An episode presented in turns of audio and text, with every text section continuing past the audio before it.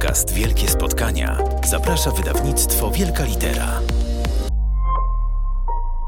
W wielkim spotkaniu w Wielkiej Literze rozmawiamy z Marią Banaszak i Agatą Jankowską, autorkami książki Highland, o tym, jak ćpają nasze dzieci. Tę książkę powinien mieć każdy, nawet jeśli nie ma dzieci.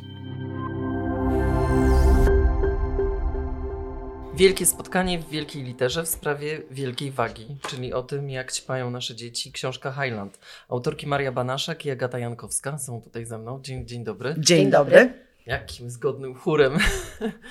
po, po napisaniu wspólnej książki to doceniam. E, To jest naprawdę nie, niezwykle ważna książka, bo y, taka chyba, którą nie, nie tylko każdy rodzic powinien mieć, ale po prostu każdy. Bo dotyczy problemów, które nas spotykają wszędzie, a na które zamykamy oczy i tak naprawdę o tym jest ta, ta rozmowa, ta, Tak. którą tu przeprowadzacie. Szczerze mówiąc, sam tytuł, jak ćpają nasze dzieci, trochę miał być może prowokacyjny, nawet mogę powiedzieć, przyciągać uwagę, ale wychodzimy z założenia, że po pierwsze każdy jest czyimś dzieckiem i tak, książka jest o wszystkich i dla każdego. To nie jest bynajmniej książka tylko i wyłącznie o dzieciach i o ich problemach i, i relacji z rodzicami, ale o tym, jakie problemy mają, no właśnie, dorosłe, eleganckie kobiety, y, osoby starsze, ym, osoby tak naprawdę w każdym wieku i z każdej grupy społecznej.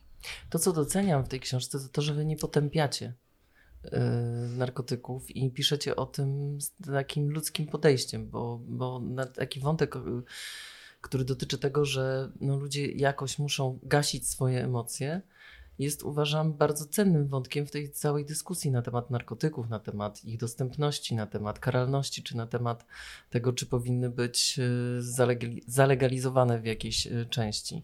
Taki był nasz plan, żeby nie y, biadolić, ach ta dzisiejsza młodzież i że za moich czasów było lepiej, bo to jest taki dyskurs boomerski, że się tak wyrażę.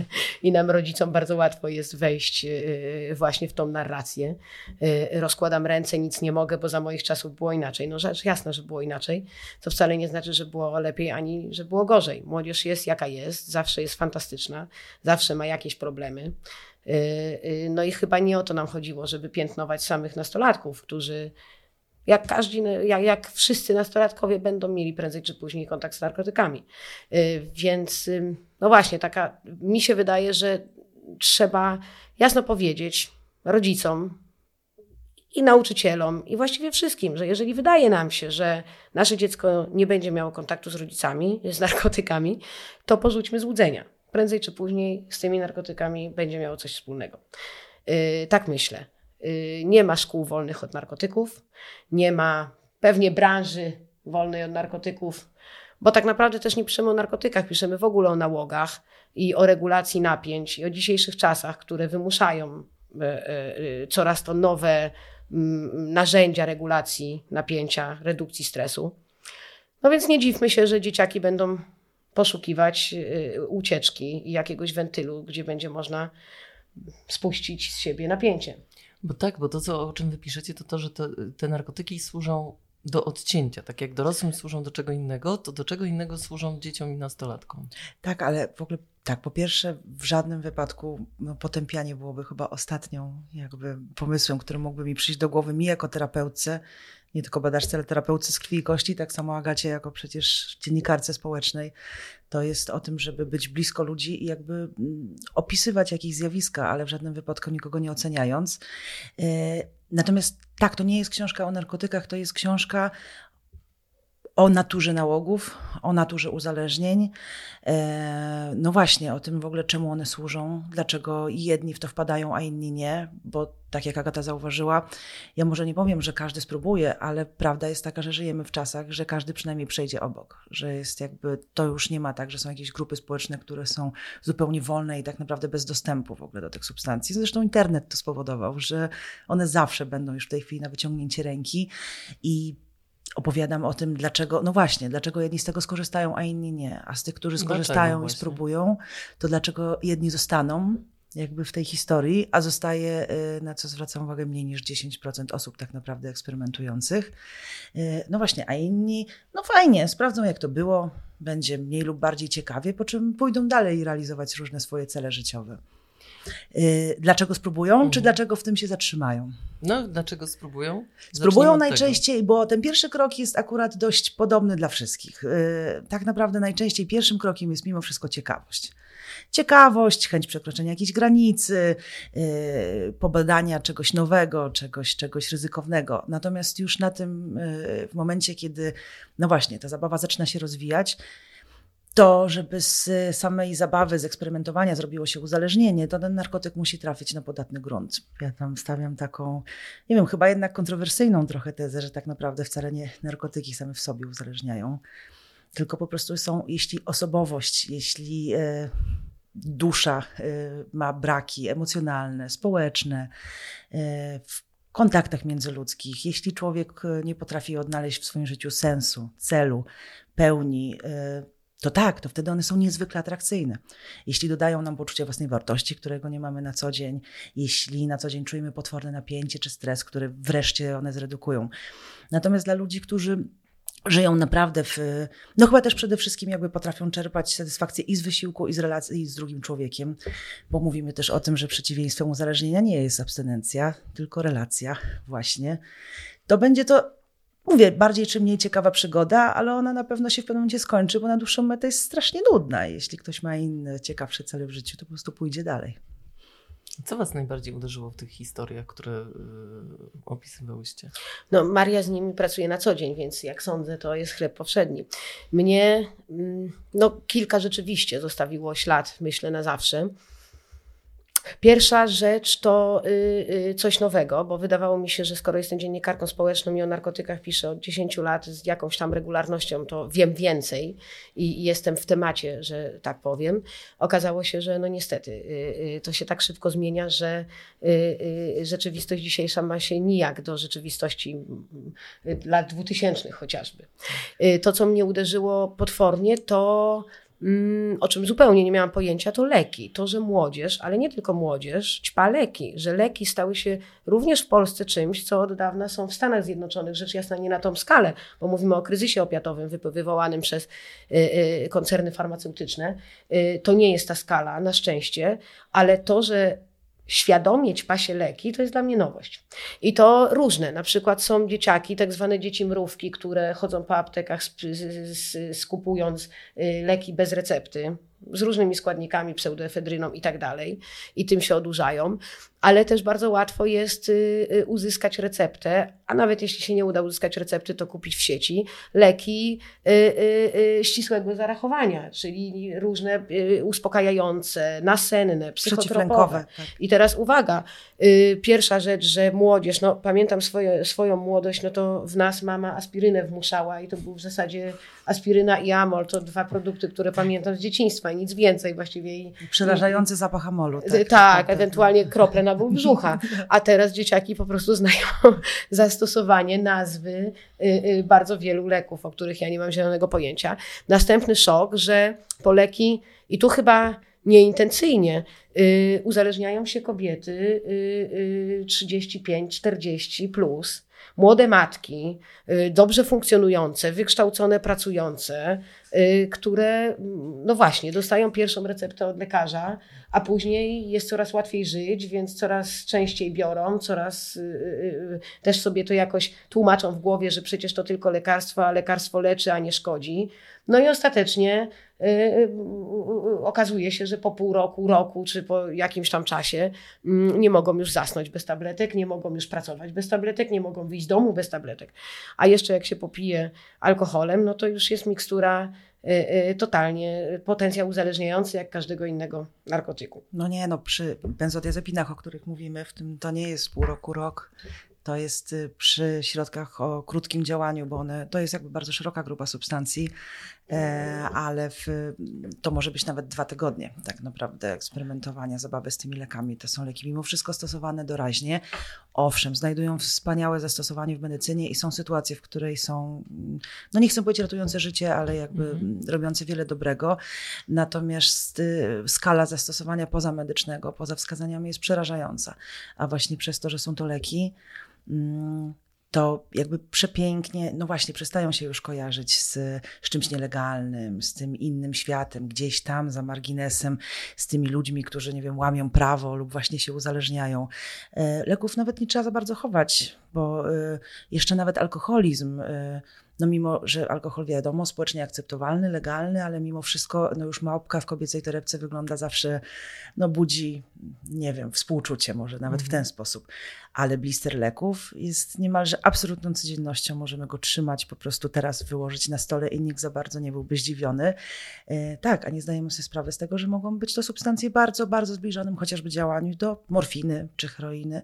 E, czasami właśnie przepisuje lekarz, czasami poleci koleżanka. I dotyczy to w szczególności właśnie, no właśnie, takich kobiet jak, jak chociażby my tu trzy, jakby siedzące, ambitnych, y, idących do przodu, łączących bardzo wiele ról społecznych, kiedy nagle się okazuje, że łączenie właśnie tego wszystkiego w jednym, pędzenie za tą presją zaczyna być trochę przytłaczające. Trochę trudno jest zasnąć, coraz trudniej jest się zrelaksować, a nagle jest tabletka, która załatwia to za nas w chwilę. No właśnie to jest to, o czym piszecie też we wstępie tej książki, że, że my jesteśmy, zrobiliśmy z siebie takie projekty, że bardzo dużo od siebie wymagamy. Od siebie, od dzieci my musimy być, e, zacytuję, zajebistymi rodzicami i nasze dzieci muszą być też zajebiste. Tak, tak to prawda, projekt dziecko, ale też zauważmy, y, to jest jedna rzecz, a druga, że my nie umiemy, no ale to znowu, żebyśmy nie wpadły właśnie w, w, w w narzekanie, ale mamy czasy, w których nie umiemy czekać na nic. Ma być wszystko już i ma być najlepszej jakości. Więc jeżeli mam się wyspać, to mam dzisiaj się wyspać najlepiej. Y, jeżeli mam jutro pracować, to mam pracować jutro najlepiej. Nie pozwalamy sobie na słabszy dzień, gorszą noc, czy też y, czekanie na, nie wiem, na to, aż, aż organizm sam się zregeneruje. Y, tak samo jest chociażby no, właściwie w każdej sferze. Mamy tak samo z seksem. Dlaczego, dlaczego jest chemseks? Tak, to jest kolejne zjawisko, które mnie zaskoczyło podczas rozmowy z Marią. Dzieciaki biorą, no już nie takie dzieciaki, jak przypuszczam, mimo, mam nadzieję przynajmniej, y, biorą narkotyki po to, żeby mieć udany seks. Nikt nie postara się, żeby on był udany. Nie y, y, chwycimy się narzędzi y, takich jak, nie wiem, romantyczna muzyka i wino do kolacji, tylko po prostu zarzucamy sobie tabletki, bo znowu ma być zajebiście, ma być najlepiej i ma być to teraz. Więc myślę, że specyfika naszych prędkich czasów też wymusza rodzaj, na w ogóle rodzaj narkotyków, tak? Jaki mamy. To Maria opowiada, że narkotyki są tak sztuczne jak nasze czasy. Plastikowe, sztuczne, chemiczne, bardzo szybko działające działające, bardzo szybko schodzące. Tak, efekt też y, szybko znika. Tak. tak. samo jak mocno i szybko się pojawia, to szybko znika. Coś miałam, przepraszam, na myśli, a propos jeszcze chciałam dodać do, tych, do, do szybkiego seksu tak y, i w ogóle do, do, do czekania w ogóle do przyjemności, do odpoczynku, bo zarówno zdrowy odpoczynek, jak i czerpanie przyjemności jest, uważam, pewnego rodzaju umiejętnością. To nie są rzeczy, które przychodzą same. Nam się wydaje, że no właśnie, usiądziemy na kanapie i na przykład ta y, relaks y, zdrowy albo przyjemność czy satysfakcja z tego przyjdzie sama. Nie, to też jest jakby kwestia różnej umiejętności, którą zatracamy. A my mamy 15 minut na relaks. Zatracamy, chcemy, żeby to się tak, żeby to się działo natychmiast. Y, coraz trudniej nam być nie tylko też z innymi ludźmi, ale przede wszystkim samymi ze sobą. I to są, i odpowiedzią właśnie na wszystkie tego typu zjawiska są, e, no właśnie, są różnego rodzaju nałogowe regulacje, bo można by to być za pomocą substancji, może być za pomocą czynności, bo na przykład sam seks czy sama pornografia, ciekawe jest to, że tak naprawdę wywołuje niemalże identyczne reakcje w mózgu, jakby jeśli chodzi o neuroprzekaźnictwo, jak chociażby kokaina. I w ten sam sposób narasta. Yy, tolerancja, w sensie, że potrzebujemy coraz silniejszych bodźców, coraz więcej i coraz bardziej, nawet takie, które zaczynają nas brzydzić i wstydzić, tylko po to, żeby osiągnąć jakby ten sam poziom stymulacji. Także wbrew pozorom to naprawdę nie musi chodzić tylko o substancje, ale może też chodzić w ogóle, na przykład można w sposób nałogowy wchodzić w relacje z drugim człowiekiem. Także jest tego cała gama i o tym, o tym również opowiadam. Kolejny szok i niedowierzanie. Specjaliści mówią, że już siedmiolatkowie uzależniają się od pornografii. I to później taka młodzież. Ale powiedzcie, mamy tyle narzędzi jako rodzice do tego, żeby nie, żeby dzieci nie miały dostępu. Jak to się dzieje? Opiszecie o tym. No ja jako matka oczywiście nie jestem, znaczy przede wszystkim nie mogę, ch chyba się nie odważę mówić co robić, bo ja sama nie wiem co robić. Y, to, czego próbuję, to po prostu stare, dobre metody, czyli wyjść na podwórko, weź piłkę i kolegę. Ewentualnie psa i wyjeźdźmy na kajaki. Bo oczywiście znowu nie przeżyjemy bez telefonów, bez komputerów i bez gier, ale na przykład no, ja mam szczęście, że y, y, mój partner i, i ojciec dzieci jest programistą, więc powiedzmy, że być może będzie umiał okiełznać to, co dzieje się w sieci, ale ja bym się tego nie podjęła szczerze mówiąc. Ja nie wiem, gdzie młodzież teraz zagląda, jak, jak daleko na koniec internetu dochodzi i co tam może spotkać. Więc z jednej strony mamy narzędzia, ale pytanie, czy my na pewno je mamy. Znaczy, ja nie wiem, czy mamy narzędzia na to, żeby dzieci nie miały, no właśnie, do czegoś dostępu, czy żeby z czegoś nie korzystały. Moim zdaniem to, co mamy, E, to mamy narzędzia takie naprawdę proste w postaci siebie, prawdziwych siebie, na to, żeby pokazać dzieciom coś, co w później w efekcie finalnym jakby będzie bardziej atrakcyjne niż to narkotyki. Bo moim zdaniem to tak samo jak e, opowiadam długo też o bezsensie i jakby gonienia no, kotka, zabawy w kotka i myszkę, jeśli chodzi tutaj o, e, no, cały przemysł narkotykowy, jakby ściganie tego i wiadomo, że będziemy ścigać i wiadomo, że nigdy tego nie powstrzymamy. E, tak samo jak nie jesteśmy w stanie zabezpieczyć dzieci przed dostępem do substancji, ale możemy spowodować, że one, no właśnie, nie będą atrakcyjne że nawet jeśli po nie sięgną, że jeśli spróbują, to będzie to jakieś tam doświadczenie, które mimo wszystko przegra z prawdziwym życiem, takim właśnie jak chociażby satysfakcja z bycia z drugim człowiekiem, czy no robienie jakie, czegoś dużego. No. Jakie to jest to nasze naj, największe narzędzie, które my mamy jako rodzice? Relacje mamy. Tak, mamy relacje. Mamy to, żeby pokazać, że. Yy, że prawdziwa satysfakcja przychodzi wskutek wysiłku, a nie yy, po szybkim jakimś, że to nie są rzeczy, które można osiągnąć w 5 minut, że czasem trzeba na tą satysfakcję poczekać i że to jest naturalne, że, że te efekty nie przychodzą od razu. I że jeśli jest nam niewygodnie, to nie znaczy, że w tej sekundzie musi nam przestać być niewygodnie, że czasem możemy to spróbować przeczekać i dopiero później przychodzi naprawdę fajna i naprawdę satysfakcjonująca nagroda, która będzie działać jednak no, dużo dłużej niż chociażby, nie wiem, 15 minut mefedronu. A inna rzecz, tak, znowu z rodzicielskiego podwórka, że mam wrażenie, że po prostu nam nie przychodzi do głowy, żeby poruszyć te tematy. Bo o ile słyszymy zewsząd, że y, seks jest tabu i trzeba z dziećmi rozmawiać o seksie, no to już wiemy, że trzeba, tylko na ogół robimy to za późno, na ogół robimy to y, y, od kota ogonem odkręcamy i na ogół nam to bardzo dziwacznie wychodzi i dziecko wychodzi mówiąc, oj mamo, o, przestań. I na tym się kończy cała dyskusja. Ja na przykład tylko dlatego, że Maria y, y, y, odpowiedziała mi na pytanie w książce, że dzieci powinny się o narkotykach dowiedzieć od nas. No i siłą rzeczy wiadomo w domu było, że mama pisze książkę o narkotykach. No więc pytałam dzieciaki, co one wiedzą. No i okazuje się, że dziewięciolatek, mój własny syn, wie, że chłopaki za górką palą trawę i wiedzą, co to jest kokaina. I y, szczerze mówiąc, czy ja bym weszła na ten temat, gdyby mnie pisała akurat o tym książki? Myślę, że nie a okazało się, że to jest coś, co ich interesuje. Zaczęli zadawać y, y, masę pytań. Mm, no właśnie, więc y, chyba pułapka bycia rodzicem też polega na tym, że my się boimy ruszać, że dopóki się nie rusza, to nie dotykaj patykiem, nie? Bo na wszelki wypadek, bo jak zaczniesz rozmawiać o narkotykach, to nie daj Boże zachęcisz. A y, y, Maria mówi, że to wcale nie tak działa, że właśnie im prędzej odczarujemy tabu i im będzie to zupełnie y, zwykły temat jak przy herbacie i przy śniadaniu jak każdy inny, tym bardziej i tym szybciej przestanie być sexy i atrakcyjny. Nie jak każdy inny, ale mimo wszystko oswojony w domu. Tak, nie, na pewno nie znormalizowany, że to super fajnie i że branie jest normalne i że jest okej, okay, ale jakby podkreślam, że no właśnie to, co powiedziałam, mimo że powody, dla których się uzależniamy są różne, to próbuje większość osób naprawdę w znakomitej, w ogromnej większości z powodu po prostu ciekawości. I jest oczywiste, że na etapie, no właśnie bycia dzieckiem, nastolatkiem, jakby wchodzenia w dorosłość, najbardziej ciekawe są te rzeczy, które są owiane tajemnicą, które są zakazane, które, na które słyszymy, że nie interesuj się, bo jesteś na to za młody. To chyba budzi wyjątkowe jakby właśnie, tym bardziej ochotę jakby spróbowania, więc y, Poza tym naturalna jest chęć zdobywania tej wiedzy i uważam, że bez porównania jest lepiej, jeśli ta wiedza będzie rzetelnie przekazana, chociaż albo chociaż odrobinę rzetelnie przez nas, niż no bo jak nie dowiedzą się dzieci od nas, to skorzystają z, no, z takich źródeł jak koledzy lub internet, gdzie wiadomo, że te informacje mogą być po prostu absolutnie losowe często wręcz niebezpieczne. Mnie się też bardzo podoba, że obalacie mit kokainy jako takiego narkotyku, który jest y, na wyższych sfer i tak dalej, że to jest wszystko tak opakowane. w taki sposób, żeby ludzie się na to, żeby kupili to.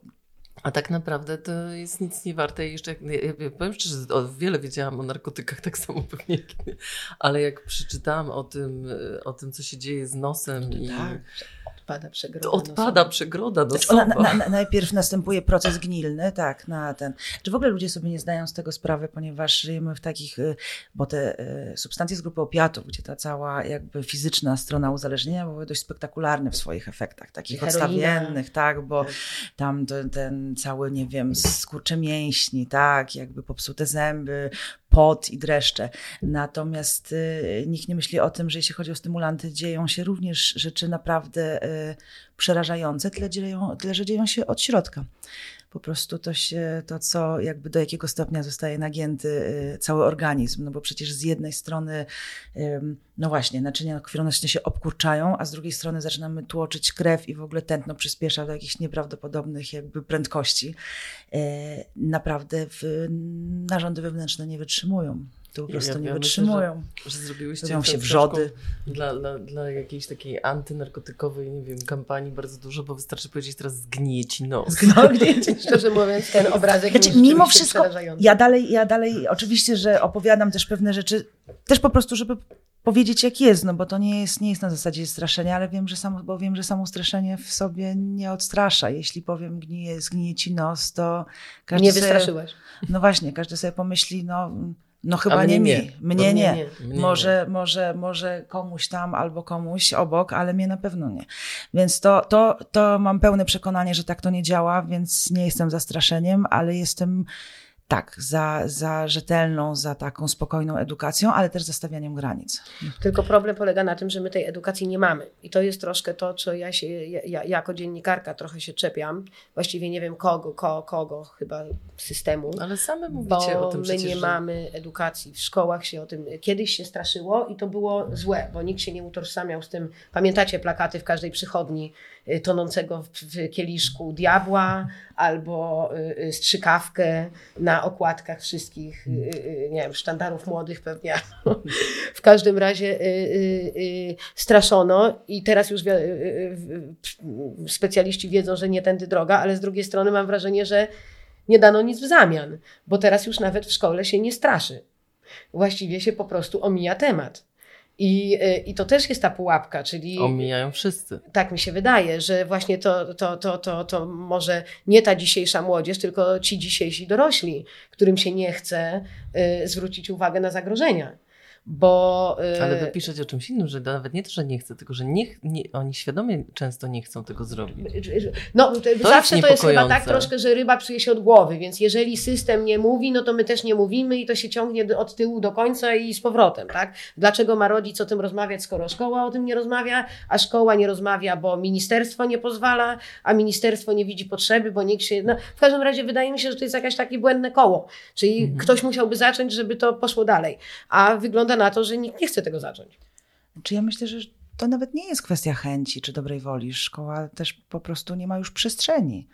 To, to, to nawet jest, to chyba nawet nie jest często kwestia y, wyboru takiego wolnego, tylko takiego wyboru dokonywanego z konieczności, bo na przykład musi szkoła podążać, znaczy nas, jakby nadążać za tak nieprawdopodobnie przeładowanym programem, że w tym wszystkim naprawdę brakuje przestrzeni teraz na, no właśnie, bo to trudno jakby przeprowadzić rzetelną edukację na jednej godzinie wychowawczej. Przecież to musi być jakby seria naprawdę jakby zaplanowanych spotkań i na to najzwyczajniej w świecie po prostu brakuje albo przestrzeni, albo środków, także myślę, że to nawet nie jest kwestia e, ani nawet nie te no, systemowa, ale nie w sensie chęci po prostu, czy, czy, czy tego, że nie chcemy mówić, tylko musielibyśmy odpuścić jakby inne tematy i wygospodarować dużo więcej prze, jakby przestrzeni w szkole też, też, no właśnie, na taki obszar.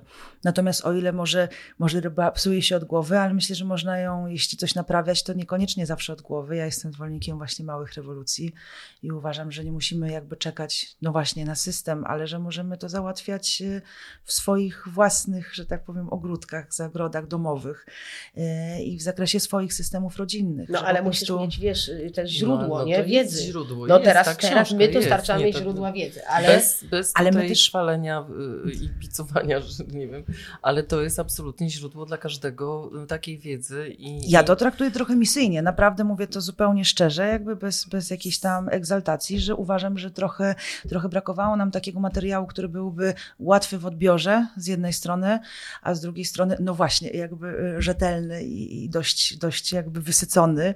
I no mam nadzieję, że chociaż w jakimś stopniu udało się tę lukę, że tak powiem, wypełnić tą książką. Ale to, co mam na myśli, jakby o tym, co możemy robić w naszych domach, to nie mówię, że my mamy być ekspertami, ale mamy przede wszystkim stworzyć, znaczy mamy, ja nie chcę, żeby to brzmiało jako tutaj. e, Teraz, ale, że tak powiem, na, nakazy, ale e, najważniejsze jest to, żebyśmy stworzyli relację z dzieckiem, w którym ono nie będzie się bało z nami rozmawiać. Rozmawiać, bo chyba z tym mamy największy problem.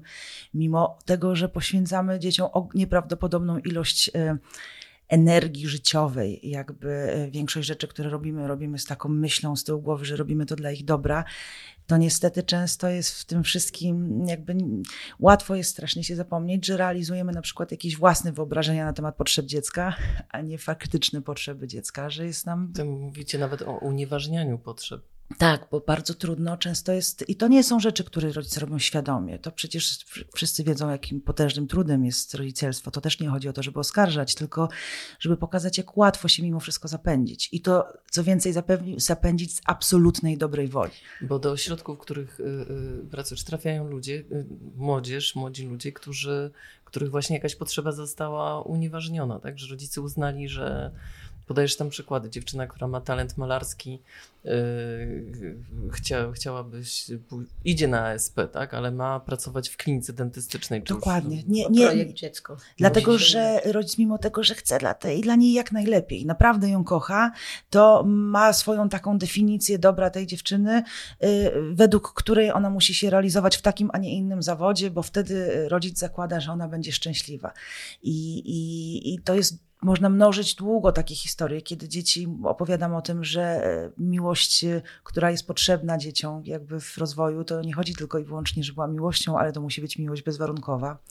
To znaczy, że kochamy je nie tylko wtedy, kiedy, no właśnie, kiedy są grzeczne, kiedy y, zgadzają się z nami i kiedy gdzieś tam realizują jakieś nasze wyobrażenia, ich dobra, ale też wtedy, kiedy mają zupełnie inny pomysł na siebie, na życie i w ogóle na wszystko inne. Ale z drugiej strony mówisz też o tym, ta miłość bezwarunkowa nie oznacza z kolei y, bezstresowego pode- tego wychowania, bo, Abs- bo że absolutnie kiedy się coś dzieje, muszą znać granice, tak? I, A czy posiadanie granic jest nam potrzebne dla poczucia bezpieczeństwa. To jest też taki mit, że wydaje się, że tam, gdzie jest po prostu pełen chaos, to że y, będziemy się czuć bezpiecznie. Nie, nieprawda. My wszyscy potrzebujemy punktów odniesienia.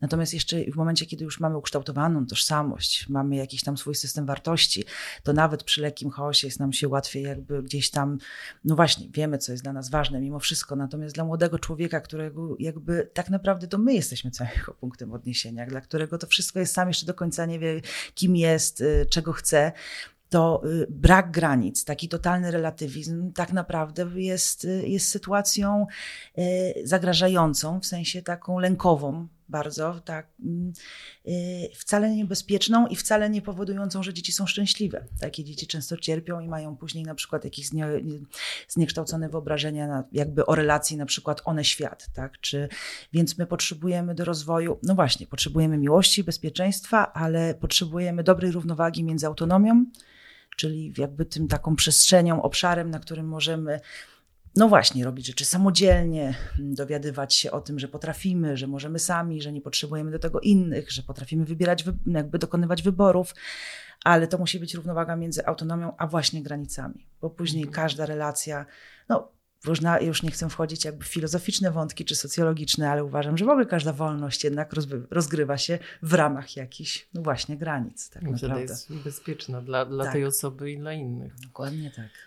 To wszystko jest tutaj w tej książce jest jeszcze o wiele bardziej poszerzone i, i jest mnóstwo takich praktycznych y, wskazówek, jak się zachowywać, jak się nie bać. I ja naprawdę wszystkim bardzo gorąco polecam jako osoba, która też kiedyś o tym pisała i naprawdę podziwiam to, co zrobiłyście, bo to jest taka pozycja książkowa, się kiwacie głową. taka pozycja książkowa, która powinna być w każdym domu. E, I, I bardzo gratuluję i naprawdę wszystkim polecam. Highland, jak ćpają nasze dzieci, ale to dotyczy nas wszystkich. Bardzo serdecznie Dziękuję dziękujemy. Wam za tę rozmowę i za tę Dziękujemy książkę. bardzo. Dziękujemy ogromnie. Dzięki. Podcast Wielkie Spotkania znajdziecie na naszej stronie wielkalitera.pl, Spotify, Google Podcast i Apple Podcast.